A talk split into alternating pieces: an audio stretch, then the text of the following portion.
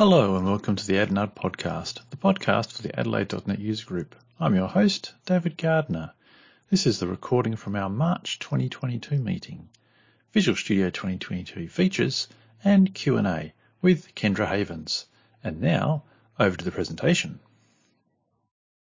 Cool. Thank you so much. Thank you for having me. Um, if anyone wants to, so thank you everyone who has their cameras on. If anyone more people want to turn them on, I end up actually demoing to you. So if you look bored, I'll like rush through sections. If you look really interested, I'll like add things or, or be kind of interactive. Um, I've given this, these kind of demos a lot, but, uh, the real benefit for me is interacting with all of you and actually understanding like what you are most interested in and hearing your questions and stuff. So I'll try to kind of keep an eye on the chat. Um, and we can kind of hop in.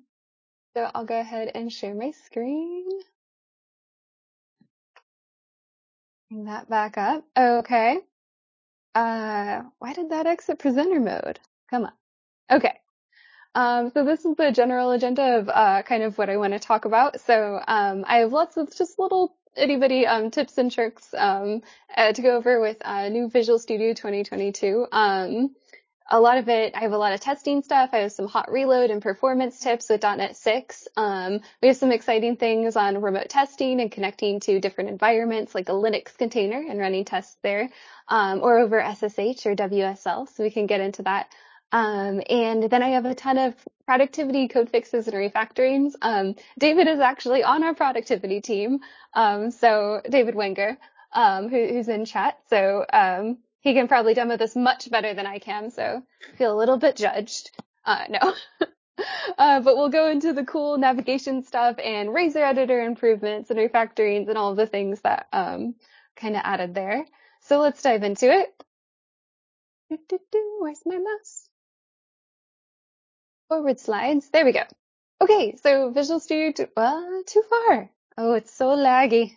Okay, Visual Studio 2022 is 64-bit. Um, that's a huge, huge thing for us. People were asking for this for years. So this means the devenv exe process is no longer limited to four gigabytes of memory. So for users with large, complex solutions, um, it's an absolute game changer. So you just have more memory available for everyday operations like debugging and searching and loading your project and running and open editing, all of that good stuff.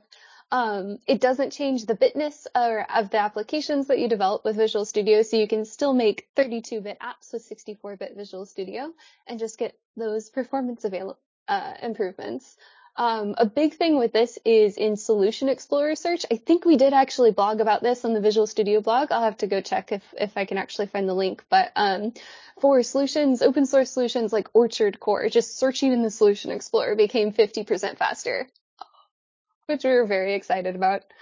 Uh, cool. And I can't mention performance things without referring to the amazing Stephen Toub's uh, .NET 6 performance blog post. If you want to get super incremental on how the heck every single update to the framework is so much faster, um, you can you can go through the 400 PRs that Stephen um, summarized of where we're actually getting performance improvements. So these are super core areas um, like formatting and sums and get length and compare on all these different C sharp types. A ton of these improvements were contributed in the open source from the community. I think over half of them. Um, so yeah, we're, we're just, that's one of the huge benefits of, you know, being an open source platform. People will come out of nowhere and, uh, and, and, and help you out with, with making your formatter more efficient, which is absolutely amazing. Um, so we love that. Uh, some of the cooler stuff in Visual Studio 2022 that it's more visual performance. You all, you, you, you just get it. You don't have to do anything, you know, it just feels a bit faster. But the more visual things we, in Visual Studio 2022, we have new themes. Um, so we actually took a bunch of really popular Visual Studio Code themes and we made a theme converter that can put Visual Studio Code themes right into Visual Studio. Um, so Grace Taylor has a blog post about that on Visual Studio Code, and uh, it got a ton of attention with um, some of the most popular themes in the community, like Abyss, Dark Plus, Kimbie Dark, Light Plus, Monokai, uh, Red, Solarized Red, Tomorrow Night Blue, and our community themes were like Winter is Coming. Um, So kind of Game of Thrones theme, cyberpunk, Dracula, um, deep dark, that kind of thing. Uh, and one thing that I really like here is you can set your Visual Studio theme um, now to match your Windows system setting as well. So um, I can use my system setting. So my entire Windows 10 uh, setting is dark mode. So all of my Windows 10 like search and my settings kind of thing all show up in like dark windows. My whole office, my Outlook is in dark windows. So now um, Visual Studio can also adapt to that kind of thing. And what else is cool? Uh, yeah, just general. So, uh, one thing to call out in our dark themes is we do have more contrast. So you might see a lot of things, uh, a lot of our documentation and presentations like this. Normally I would always, always use blue theme because that is met the accessibility requirements. Um, now dark theme does too. So you might actually finally be like, oh, this is why we're using dark theme. Um, so some of our documentation will be updated like that too. So something you might notice immediately is my tabs are different colors. So we do have tabs colored by project now. So it can immediately help you organize your tabs better and you can set the color and customize it for um, a specific project group. So you can set it to absolutely anything. Let's go with like blue and I can reset all of my tabs for a certain project. Uh, yeah, and just while we're still talking about kind of visual stuff and themes, um, I want to go ahead and talk about we have new properties pages UI, new-ish. Sorry, I guess it's been a while, a long time now, but now it's themed. It's one continuous scroll. Um, so you don't need to like hunt through multiple different pages. You can just search one whole thing. So if I want to look up um, my fancy schmancy code analysis, if I knew how to spell it, I could find uh, my code analysis settings kind of all in the same pane, which is really nice. That's project properties UI update as well. Okay. So, oh, I got some chats. Can you set the tab color per namespace? No, but I do really want to look at if um, that request exists on developer community yet. Um, did you all know that you can send feedback on Visual Studio with this little icon up at the top right. And you can suggest a feature and request things exactly like that. So when I get requests like this, um, my first instinct is, oh, I got to go to developer community right here and I got to search for it and I got to upvote it if, uh, to, to see if people, uh, are, are kind of upvoting them out in the wild. So, um, you can, you can find stuff like that there. I know tabs by color by project was super popular. I'll have to look up if namespace is, is on the backlog. Cool. Let me introduce you to this app a little bit. This is a really simple solar system solution um, that is just a loads like a NASA RSS feed and calculates what planets are visible in tonight's sky and uh, does some nice stuff with um, uh, uses a bit of Blazor, um, .NET 6, all, all that good stuff. Um, so there's the RSS feed. And uh, one thing that I want to show off is Hot Reload. So uh, Hot Reload is the ability to uh, basically, sorry, just catching up with where I've gotten, um, modify your app's managed source code while the application is running without needing to manually pause or hit a breakpoint. So it's, you can simply make a supported change and while it's running, um, it'll apply code changes and apply your edits. So we have a button to um, kind of hot reload your app to apply code changes, but you can also reload on save. So let me show you a little bit what that looks like. So my app is currently running. Pull that up right now. Oh, come on. There we go. So let me just change the header here really quickly. And I think there was a question in chat that I was trying to absorb while talking, which is In debug mode, the lower status bar changes to a brownish color. Can this be easily changed? Um, yeah, I know that orange of what you're you're talking about. It's actually in my uh I can get rid of my Teams notification. There we go. Um, yeah, I don't think you can set this color. Actually, let me just dig into it. Maybe David knows, but uh, because there's an intense amount of stuff you can set in your environment, uh, general. Hmm. Fonts and colors. There we go. what I wanted. So for text editor, usually this is like a different settings of text and not background colors. So I doubt that you can. Oh, wait a second. Well, that wouldn't be right. No, that's not it. Mm, I'd hunt around in here for, for a minute, uh, to see if I could change the color of this bar down here. Uh, yeah, I'll have to look that up later. Uh, yeah, so there's an extension to change that bar color, but it's overkill. Yeah, not sure. Uh, let's see, I'll keep trucking forward. What was I going to show? Oh, hot reload. So, uh, pull up my pane again. So, um, oh, so I need to save the file. So actually, let me dock this to the side so that it's a little bit more obvious. So I'll go ahead and save this file. All I did was um, duplicate this header here. So control S and without like reloading my page, without F5ing, without even like, rebuilding, my header appears um, in my tab. So it helps you can you can massively reduce how many times you have to build your app in that iterative loop. Um, Hot Reload is very much based on sort of the edit and continue technology, but you could only use that in the context of the debugger with a breakpoint before. And now we've taken out the that requirement that you're like halted at a breakpoint in order to uh, kind of do the hot reload. So let's look at something a little bit cooler. Um, let's look at the kind of find visible planets code. I'll navigate in my Razor file um, to the C sharp code block that we're actually in. And uh, I kind of move this over, make this a little bigger. Let's try that. Um, so here I have a for each loop that's really just checking if um, the planets are within the today's kind of date. So it runs through this um, little planet file and, and compares if all the dates in it are within today's range to figure out if that planet is visible in tonight's sky. So if I went ahead and broke this code, um, this is going to affect uh, this line, these planets visible today. And this is actually me like editing C sharp. So all I have to do is save it. That line disappears because I broke the code. So you know, no kind of rebuild happened in the background. It's very like subtle and incremental and, uh, so it can save me a lot of time to kind of actually see and develop changes. Um, yeah, so, um, again, in order to use it, you need hot reload on file save. That's the trigger, or you can just, um, press this button directly and kind of hot reload your changes.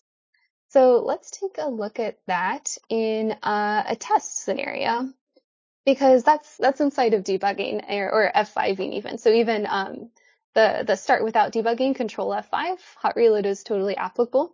It's also applicable when you're testing. If you go ahead and turn on the experimental um, hot reload uh, test runs for C Sharp and Visual Basic in, in .NET 6 and higher. So .NET 6 and higher, that is one limitation um, for testing specifically for when you're debugging or the F5 loop, so F5 without debugging, um, it will work even back to previous versions of um, if you're targeting .NET Framework, um, or even, or, and of course, earlier versions of .NET Core, so .NET 5 or .NET 3.1.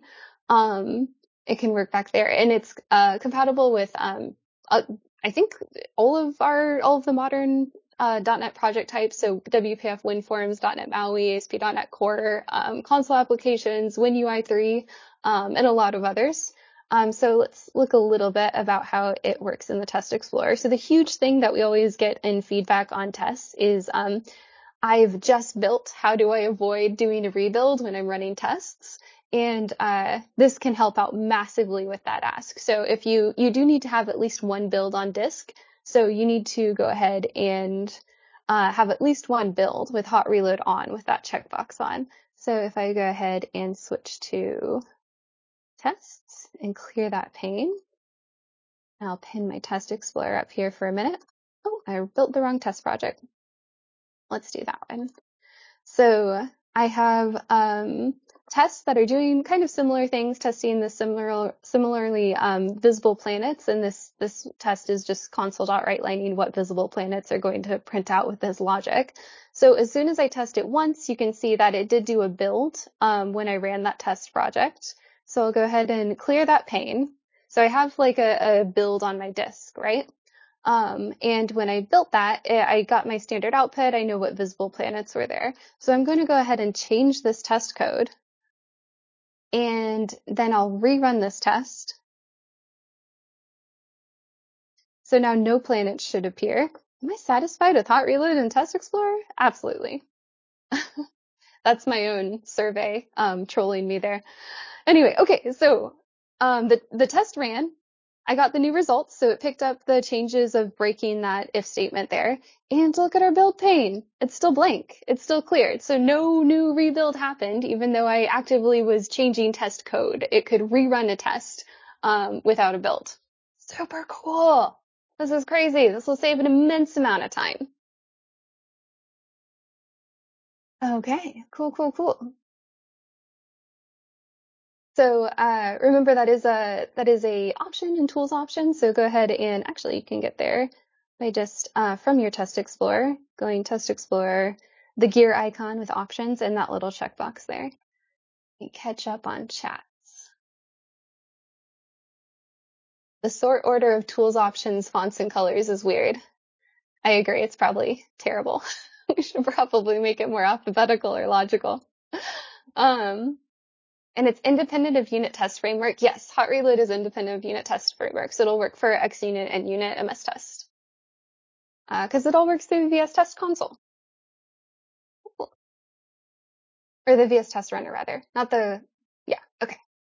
Uh, okay, so some more little tips and tricks with testing that I want to show off. One really cool thing that I'll never shut up about. Um, now when you right click inside of a test, you can jump directly to that test in the test explorer and it'll highlight it. Yes. So this is a lot like sync with active document that you might have used in the solution explorer.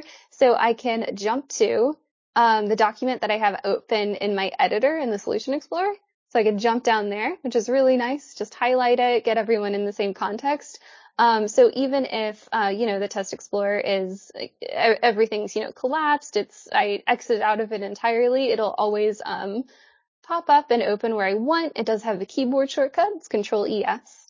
Pretty nice. Uh, uh, just the little things sometimes. I'm, I'm actually expecting way fewer people to use the search in the test explorer to actually find tests that they need because uh, it's just you don't have to like actually hold the test name in your head and type it out and like actually search for it. It's just jump to the thing you need, uh, which is so so nice. Uh, cool. Oh, and I think I forgot to do something when I shared. I need to share with audio. Let me go ahead and include computer sound. Some of you might know what's coming. So in the Test Explorer, you can now play a sound when tests finish running, which is lovely. So let's see what sound I have set. I'll go ahead and run.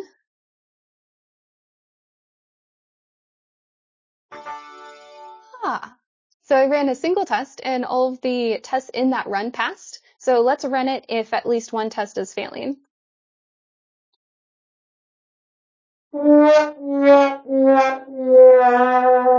So some of you may be wondering, um, was that a customized sound? It was indeed. I wouldn't just put that in default. That would be, would I do that? No, my bosses wouldn't let me do that. Let's let's do that. So um, you can configure sounds again in the test tools options, and um, it opens the Windows 10 sound dialog, so you can choose from any WAV file that you have on your machine. Um, Visual Studio actually has a ton of extension points, so you can also play sounds when you like hit breakpoints or when builds, cancels, fails, succeeded. Um, so these are just really nice when you're, um, you know, like multitasking, you kicked off any kind of long running operation and you just yabba dabba do. that would be a great sound. Thank you, chat. Um, so you can, uh, yeah, choose any sound that kind of brings you back to the context of what you were doing and gets you back in the mode. Uh, so let's see. That was my funny sound. I think there's a more normal sound that I usually try to yeah, something like a ding. Actually, that's too positive. I want to do something. Was chimes more? Yeah, that sounds like a problem. So I'll go ahead and apply, I'll apply. And again, if the whole test runs, so I'll run all of these tests, if they have at least one failing test, you'll hear, you'll hear the failing test sound.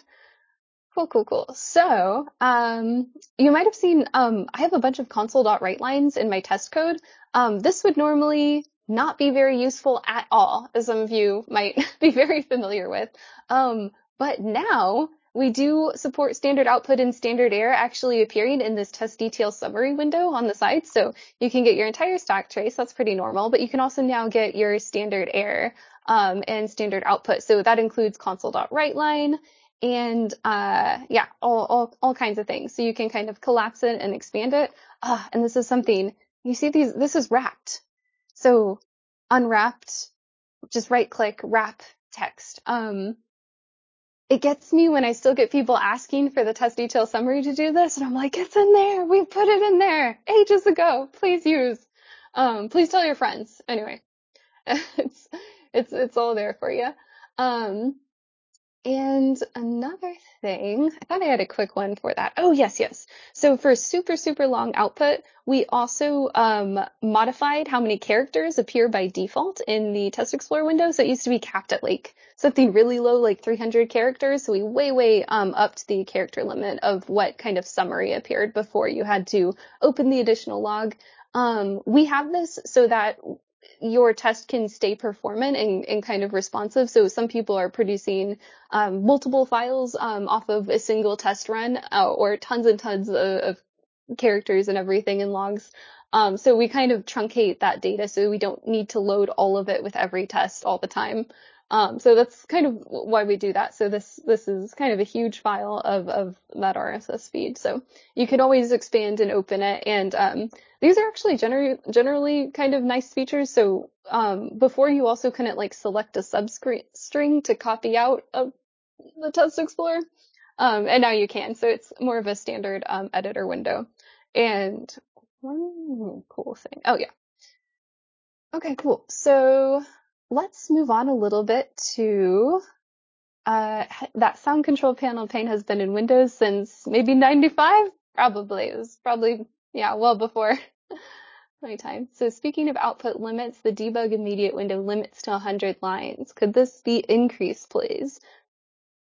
The immediate window output, huh? Yeah, we could probably get that back on the backlog. Again, my first instinct is, uh, ooh, let me go search developer community and see if that's there developercommunity.visualstudio.com. Uh, cool. Uh, so I want to talk a little bit about um, remote testing. Um, so you might be noticing this weird drop down in the Test Explorer. That that's kind of new. So um, this only appears if I have a test environment.json file, um, and we can actually generate one for you. Um, it's this uh, option to configure remote testing environments. And what this does is generate a uh, test environment.json at the root of your repository that can list out what other environments your test explorer should connect to in order to run tests. So this is listing out a, whoo, don't want to do that. This is listing out a Docker file um, of this name on my computer that is running. Um, I could also list out a WSL install that I have locally or even connect over SSH to other VMs with different Windows operating systems installed and that kind of thing. Ah, um, so question in chat, does standard out and standard error capture work for XUnit and other test frameworks? I'm so glad you asked. It does capture console.write line for NUnit and MSTest. It doesn't for XUnit because XUnit use that, uses the iTest output helper and it's used that for years and that kind of became a standard for XUnit users. I do think we should start going ahead and so we we don't support console.writeline and that we support the iTest output helper and that appears in the test detail summary. I feel like we should also just include console.writeline, but I think it, it broke some people who we initially talked to. So we were kind of um, unsure about that. I keep on wanting to go back and ask Brad what the right thing is to do for, for XUnit users, but that's where we're at. Um, okay. So Test Explorer, these environments loaded. Ooh, super cool. This uh, these environments are all bring your own compute. So I do need to, for example, make sure that that Docker file is built on my, my machine. So I'll go ahead and do that. And I can build that from the uh, Visual Studio Developer PowerShell uh, because Visual Studio has an integrated terminal where you can host all of your favorite terminal things like even WSL or developer command prompt. And yes, it does kind of, I think it shares a lot of code with the Windows terminal. That's usually things that people ask for. Obviously not all of the cool UI parts, but eh, okay, it's there. um, cool, cool. So now that that Docker uh, container is running on my machine, I'll go ahead and connect over Linux. And let's take a look at my tests. So before my Windows test was passing and my Linux test was skipped. So if I go ahead and uh, navigate there, you can kind of see I do a check and check what OS it's running on and then skip it if, if it's not supposed to be running on that OS. Um, so Windows test passing. So now I've discovered a test on a new environment that hasn't run yet. So I'll go ahead and run all of these on Linux. It'll get rid of the old Windows test results. And uh, this is entirely connected to my container. And now my Windows tests are skipped and my Linux test is passing. So you can even debug these on a local uh, Linux container, which is super helpful. It will go ahead and attach the VS um, remote debugger if that's not installed on your container. Um, so we kind of try to glue glue things together in, in, in your environment to get you the kind of debug context that you want.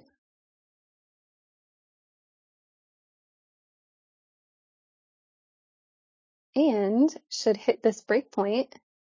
Boom. So I can hover over and see um, kind of variables and what I have in my local um, context and everything. Uh, so that's yeah, remote debugging on a Linux container from Visual Studio on Windows inside of a test. Yay! I'll go ahead and turn off the sounds because they they throw me off when I'm presenting. I think, ooh, what am I doing? Okay, cool. Uh, one last small thing on testing that I always kind of want to give a shout out to. Um, Playwright is a new uh, test generation uh, or a web UI testing framework, I should say. So let's kind of take a look at uh, one of the tests we have here. So Playwright's really cool. It's uh, you know all about um, kind of asynchronous cross-platform testing. So it's very much built with web UI in mind because a huge challenge with testing web is it's really flaky. Things uh, can move around a bit. There's a little latency in any kind of service or element that's loading. Um, tests really, really needed to have um, asynchronous built into it at the framework level. So um, things like Selenium could actually like mandated you to put in kind of sleep threads and that kind of thing. So Playwright is very much saying, let's not do that. Let's actually call everything async and and um, do that. So. Um, it's actually built language agnostically. It doesn't come from the .NET team. It actually works for TypeScript, Python, .NET, and Java. Um, so again, very kind of web focused and, and trying to uh, get people what they need. So it does come with a recorder. So it's kind of a, a test, manual test kind of gener- generation tool. So let me go ahead and show you that. The recorder is um, cross-platform, so it's entirely kind of CLI based, so you could easily run this from um, VS Code or a Linux environment, which is kind of cool because you're probably hosting your uh, website on on things like that. So uh, I'll go ahead and kind of navigate around. So on the right side here is the recorder and it launched this window. And basically you can see I'm getting a bunch of um, sort of highlighting for different elements. And every time I click and interact, it's going to be recording these steps. So I can, you know, um, interact with expanders, navigate to new pages and that kind of thing. And every single time it generated a different step for me. And here you can kind of see the drop down. I can generate in different languages. So that's cool. So uh, everything that was generated here was just in like a main file. So I could run this as a console app.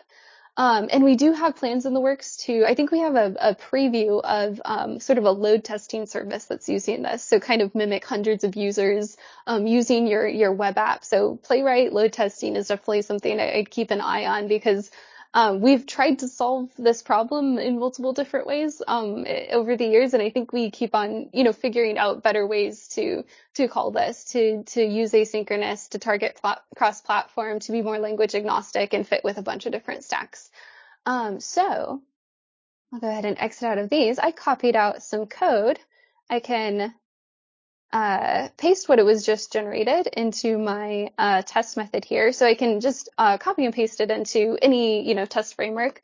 Um, it might, you might need to adjust some of the things it does, like uh, what kind of assert statement that it generated. So it didn't have, it was just dot equal instead of equals um, to, get, to get rid of that kind of error. So little modifications that you might want to do. But um, right now I have this headless set to false. Um, and you can, you know, ask what, what browser you want it to launch in. So when I actually go ahead and run this test, oh, I always do this. I always try to run it in Linux. Okay, let's try that again.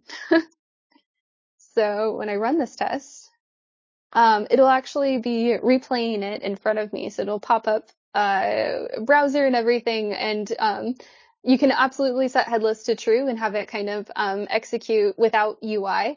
And a really cool thing is uh, you can also take screenshots of it without having it actually execute with UI. So if you want to produce screenshots and kind of step through where um, your web page was at at different steps of the execution, you can browse that without actually having it replay. Um, if you know you're you're running this on a server or something like that. So that's pretty delightful. That's Playwright. Okay, is test environment.json supported by any CLI tools or CI tasks or just for G- VS? It is just for VS right now. I would love to get an Azure service, but um, that's probably a long time coming to get more people on board. David knows what I'm talking about. Gotta fund things and have services created. Okay, uh, so I want to talk a little bit about some cool productivity things. So let's get into the code fixes and refactorings portion of our evening or lunch. What time is it for you? 6:37 for me. cool. Um, so, uh, code fixes and refactorings, if you don't know what I'm referring to it, I'm referring to these uh, little screwdrivers and light bulbs that pop up in Visual Studio to kind of help you along. So you'll get these um, in squiggles um, and kind of have suggested like light bulbs and refactoring. So uh, this one is, for example, declare as nullable. So um, I have a constructor that never initiates this, and it's saying, "Hey, you might be trying to call um, this member of this type, and you would need a null check if you want to ever do that safely." So um, I can declare it as nullable, and that'll add in all of the warnings wherever I use this. That hey, could be nullable. Add a null check. Do it safely. Um, and we're not going to get into all of the different ways you can check for nullable. That's a reference to the bang bang um, happening on our, our repos. So we have we have this new um, uh, code fix and refactoring that's just two exclamation points that is going to be checking if null. And uh, ooh, people are not excited about the characters that we chose for it. But we won't get into that war here. This is a happy user group. Um, no, I love the drama. Hashtag .NET Divas. Let's do it. Okay. Um, okay, so let's see a few more. So, um, one is um, the ability to change to file scoped namespaces. Yay! Integrating uh, new C sharp features. So file scope namespaces you can use to erase your curly braces and extra indentation if you're only using one namespace in a file. So it can literally shift all of your code left, um, and you get back that kind of left space. I like saying shift left because that's a industry thing, but this is literal code, which cracks me up. Um, so uh, you can also, uh, oh, let me go ahead and, oh, wait, wait, wait. I wanted to show you that you can get back from it too. So file scope namespace, and then the refactoring to get back is convert to block scope namespace. David, if you implemented any of these, please do a shout out. You deserve credit. I didn't actually do this coding. I've done a lot of bug fixes with the uh, file scope namespace and stuff. Nice. um, awesome. So another really big one around namespaces, it's the ability to change the namespace to match a folder structure. So right now my namespace is out of sync with where this is in the file. So actually, let me go ahead and press that sync with active document. So this is where the um, file is, and it's actually in a folder just called solar system, just the title of my project. So I want to go ahead and sync this and actually So I can do this through the light bulb because I got a light bulb suggestion here, but I want to this to be kind of a standard for my entire solution. So I want to sync all of my namespaces with my folder structure, which I can now do with a right click in the solution explorer. So now my namespace is updated throughout my entire project. Yay!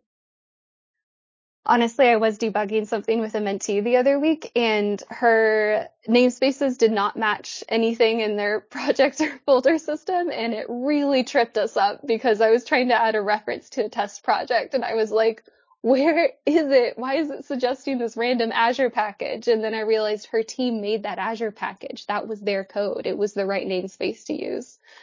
Oi, we got there eventually. So sync, sync your folders and namespaces just one of the, the options that would help me. Okay, cool. So uh, another thing in the right click menu is remove unused references. And it's specifically, it's specifically on the project node. I right clicked on the solution node. Okay. So right clicking on projects, you can remove references that you don't need.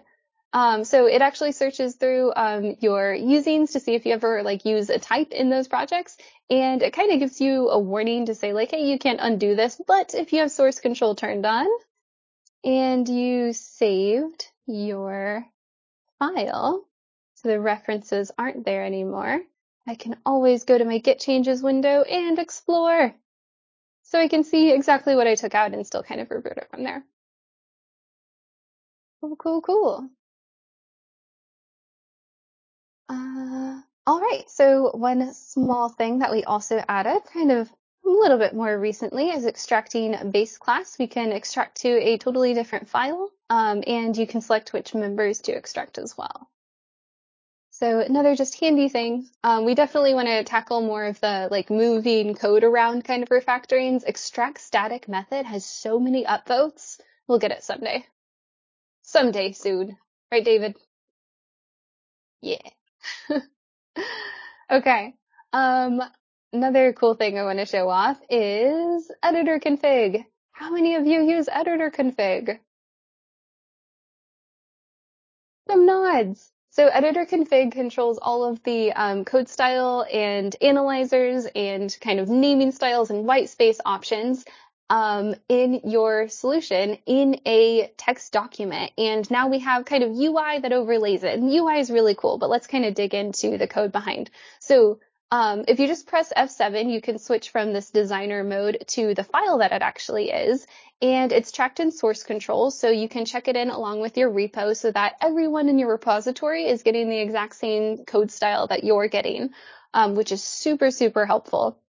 So uh, let's actually go ahead and kind of see this in action. Um, what do I usually use for this? Ah, yes, yes, yes, yes. So let's use something like the simplify new expression. So this is also one of the newer things in C Sharp. You don't necessarily need these type names. Um, on the right side of your um, initialization here. So I could do just new. So that's the simplified new expression. And I'm getting those three dots under it um, because uh, new as a code style is severity is set to a suggestion. So I could bump this up to a warning. So this is just a code style. So it doesn't change any of the meaning of your code. It's just kind of a stylistic choice. And if I bump that up to a warning, it now has a green squiggle underneath it. So it's a little bit more forceful um, in its recommendation for how you're you're writing your code. So the cool thing about this is when I go over to my editor config, you'll also see a change in the line. And let's go ahead and save this so that it will be really clear where it was. New naming rules. Ooh, how much did I change? Uh, naming specifications. Uh, uh, let's do simplified new.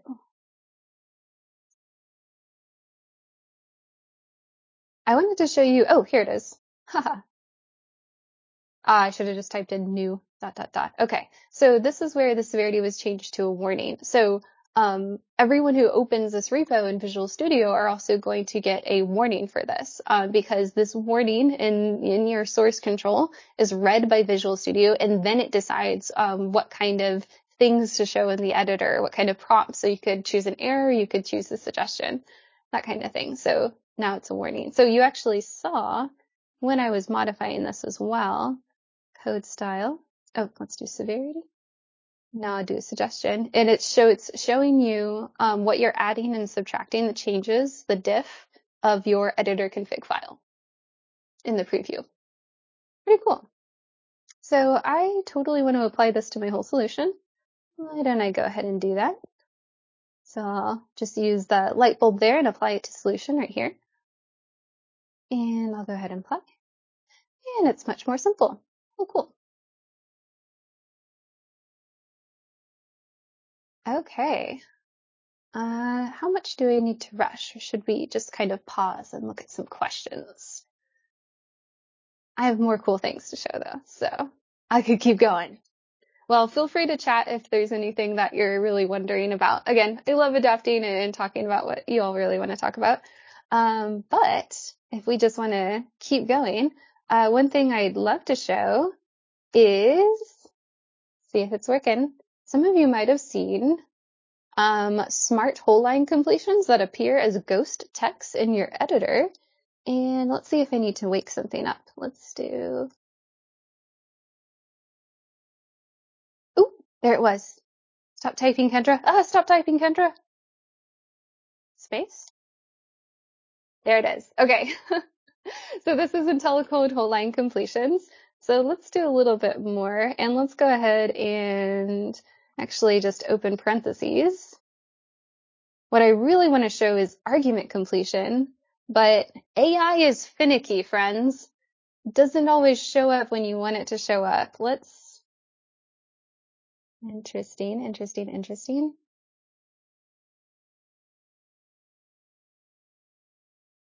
So you saw a little bit of the ghost text. What I'm actually trying to get it to do is, there we go, is fill in the variables in the local scope. So it can actually detect what parameters would um, match what you're trying to call and fill it in for you. And then you can accept these completions with tab tab. So this is AI scanning over your local repository and applying models that it's been trained on um, when it when it was um, training on GitHub on uh, let's see over 2,000 open source repositories in C sharp on GitHub, uh, which is pretty cool. So it kind of finds common patterns and tries to apply them in your code. So this is IntelliCode whole line completion. So I can press tab tab and have that accepted. And one thing that I did want to show as well that's related to completion is a couple new um, things appear in your call list. So we didn't have completion for indexers before. So if you had typed a dot, we still wouldn't show that this type can be called with an indexer. So this this with square brackets wouldn't be in the list, um, but now it is. So you can kind of find realistically everything that you can call on a type, even though it might not actually be called by a dot. So in the same vein, we have um, overload, overloaded operators also in the completion list. So even though I typed a period in order to get my IntelliSense list, I could still uh, find an overloaded operator and it erases the period and can fill it in. And we got a couple questions.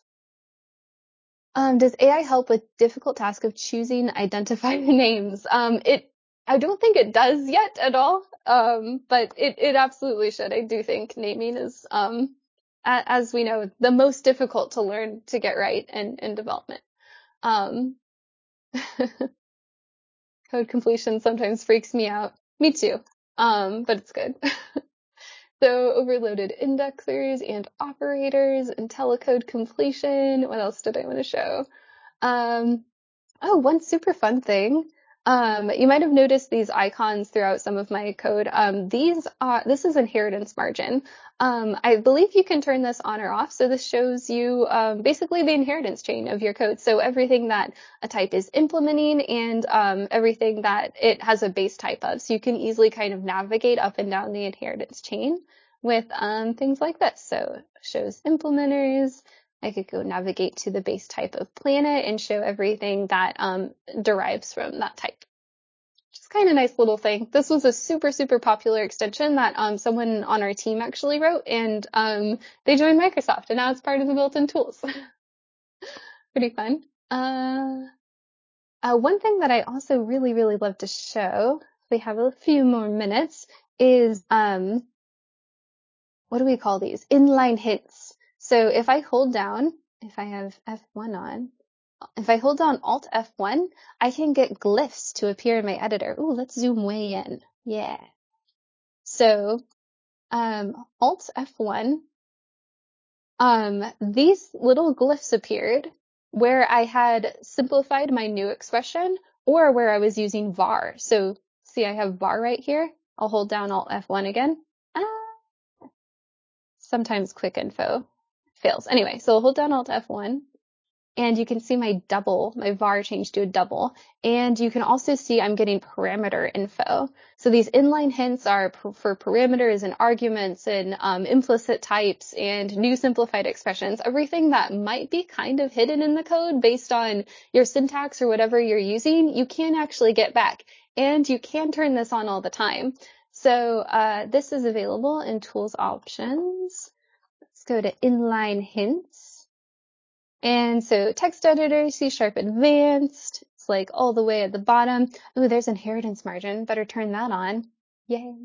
Um, and right above it is inline hints. So right now I have display all hints while pressing and holding down Alt F1 if you just kind of need to peek and see what's going on. Um, but you can also um, display them all the time and totally customize um, what's there. So certain settings for different type hints or only for inferred types and that kind of thing. So if you hate var, um, you, but you, the rest of your team loves var. Um, you can actually change what you see without changing your actual source code. Just kind of cool. It says I should use ID. yeah, AI completion is, is pretty, pretty fun.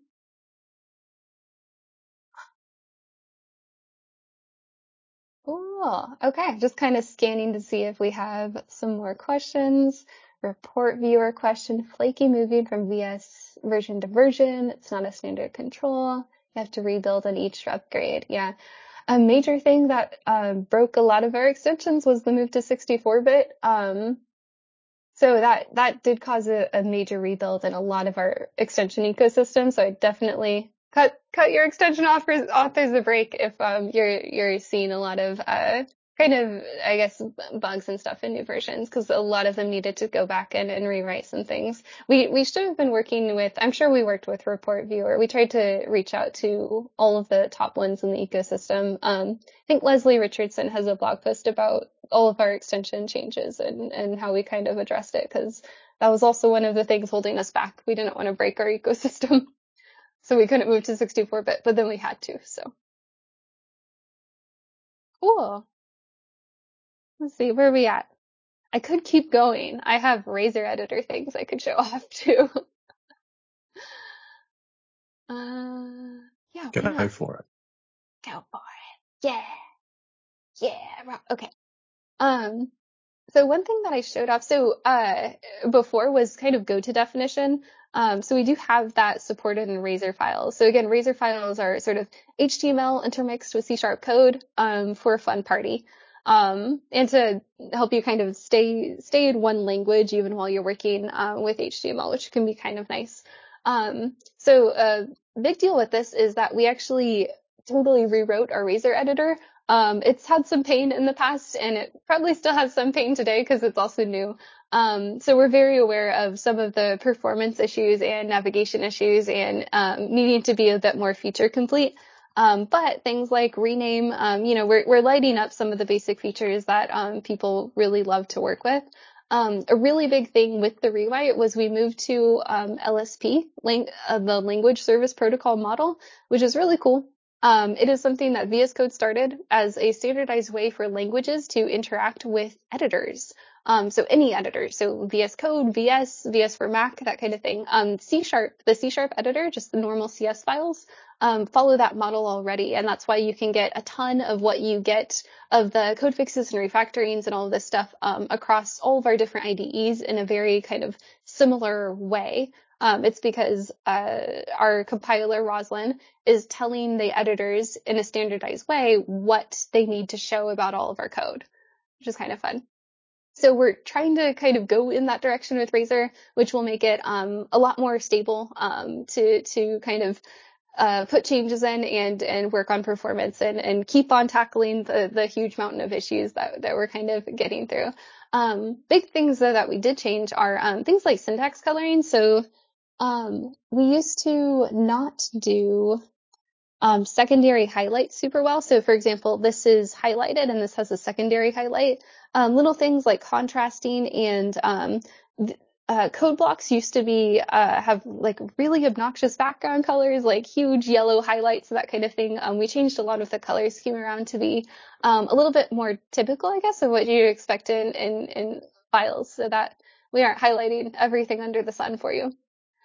Uh, cool. Oh yeah, a really nice thing in this is um, I can delete using statements, and now I can I now I have add add missing usings inside of Razor files. So slightly like different syntax and different things to search over, but one of the huge huge refactorings that's that's probably our top refactoring is add missing usings because people know what type they're trying to call and they'll just go ahead and type it, and uh, the editor and your tools need to catch up with you. Uh, so add missing usings, rename, go to definition. Uh,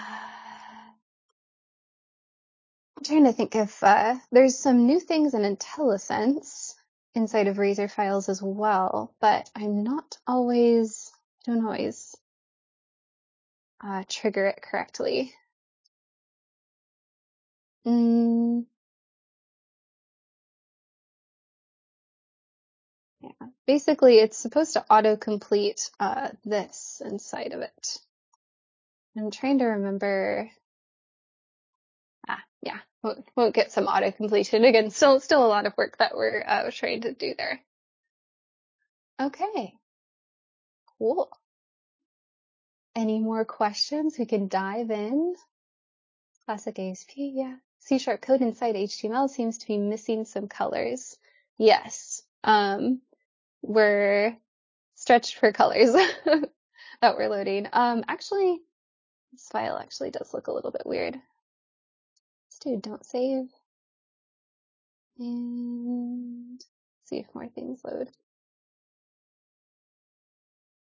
Usually it does have more colors than this. I'm trying to think. Maybe I threw some exceptions and was opted into an older uh, coloring scheme, but yeah, it is missing right now. If I have machine that VS19 installed and VS22 installed, any known issues removing VS 2019, damage to shared tools, etc. Um, not that I know of. I do have a thousand versions of Visual Studio installed on my machine. Um, so I kind of keep them around just so I can continue to reproduce older bugs. Um, I do think I, I won't say there were no known issues with um, uninstalling Visual Studio 2019. I do think we were trying to clean up .NET SDKs on your machine. Um, David, I don't know if this is ringing any bells for you, but uh, we I, I'd go ahead and try it. Um, and because .NET, like, .NET SDK versions are fairly easy to uh, acquisition directly if you're missing one. So, um, and that was the only one that, that actually does come to mind with that. Um, but you can always keep both installed side by side on your computer forever, like Kendra does. So, choose your own adventure there.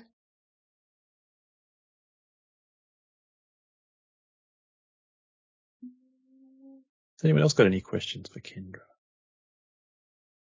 If they don't, I, I've got one. It's a little more general, which I'm just curious, Kendra, as a as a, a program manager, um, what's your your average day? Is it just in meetings all day, or do you actually get to write code yourself, or are you Yeah. just bossing David around, or what's your average day? Definitely. Um, let's see. It's about two hours of yelling at David. Um, and then we have breakfast. No, I'm just kidding.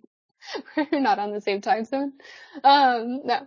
Uh, I, I wish I had a typical day. Um, it's really hard to, to say that I do. Um, I guess for the past few days, I've been reading through 700 comments on the test experience in Visual Studio because we sent out one of those handy dandy surveys. One actually popped up on the hot reload uh, test experience. Um, so that that is something that I did put into the product. So um, kind of rifling through a lot of feedback. A lot of feedback requires me to code to understand what situation they've gotten into um, and and kind of try to tr- you know repro it on my own clone uh, repro data uh, repro solution that they provided or anything like that.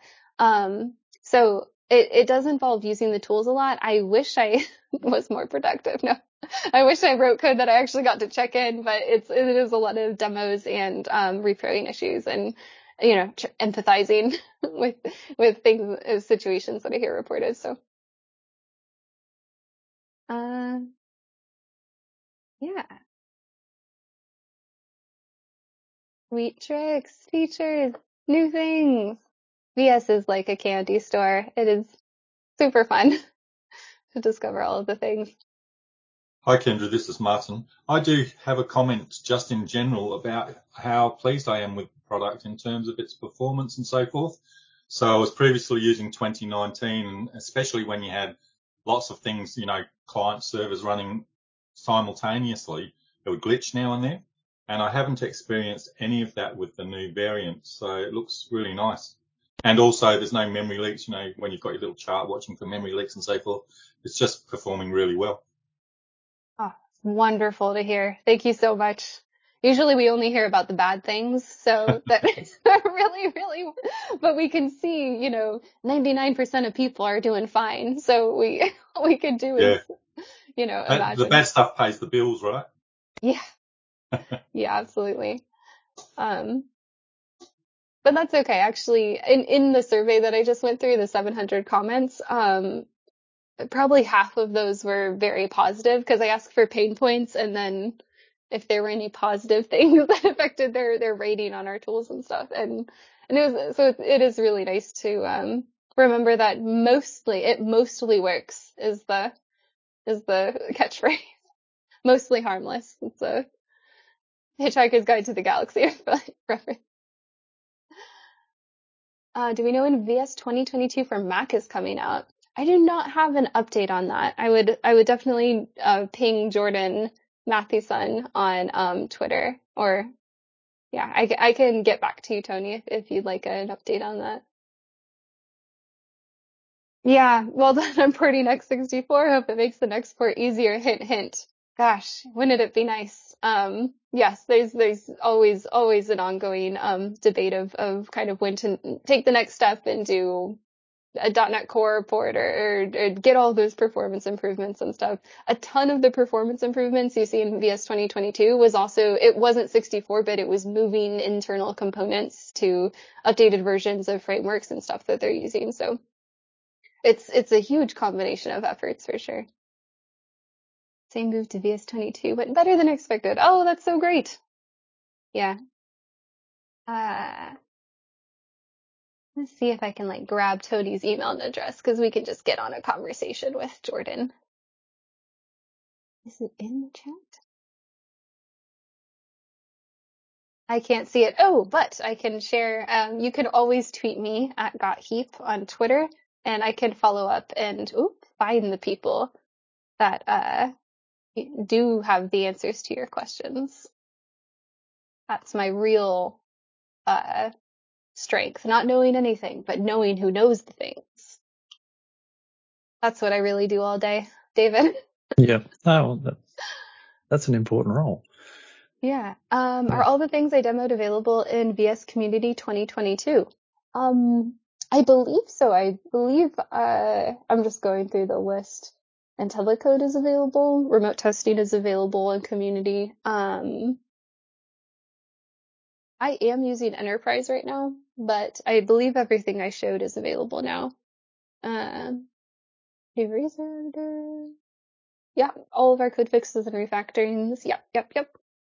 I did a demo live unit testing. That's an enterprise only, but we're good. yeah. Another, another more general question. When you shifted to 64-bit, I guess that, that was essentially a big breaking change.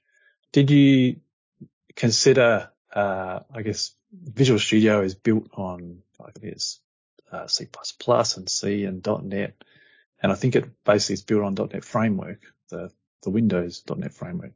Was was that a, a Mm-hmm. thought to switch to the .NET Core WPF bits, or was that like one step too far? Um, I think it was already a massive chunk of work and we needed to do one thing at a time is how I would say that. So I, I think, yeah, trying to do everything at once would not have, uh, helped us get 64 bit out faster. Mm. So we needed to kind of be incremental about it. Yeah, just thinking about back when Visual Studio adopted WPF, that really, I think that had a big impact on the quality of WPF. So thinking further ahead, it'd be nice to see that in the future. So, Yeah. Yeah. Yeah. Yeah. We have internal engagement is always really interesting when Microsoft users, we do have tens of thousands of users of .NET, of course, internal at Microsoft, and we're also always getting feedback from them. So any kind of, yeah, in-depth usage of our own tools is, is always really good for the product. Cool. Well, I'm conscious of the time, but if anyone, it's sort of last chance for any other questions, uh, if anyone has got something they wanted to ask. I'll just ask one more, Dave. Um, Yeah. Kendra, this might be a little, oh, and also David, this might be a little bit out of your area, but lately I've been fiddling around with some lower level Windows stuff and I've been using the pinvoke Windows API. It's awful. I was wondering, is there any, um, any plans that you're aware of to move this into the 21st century? The, the, you know, the Win32 API or equivalent? David, did you nod? Wengier, do you want to take this?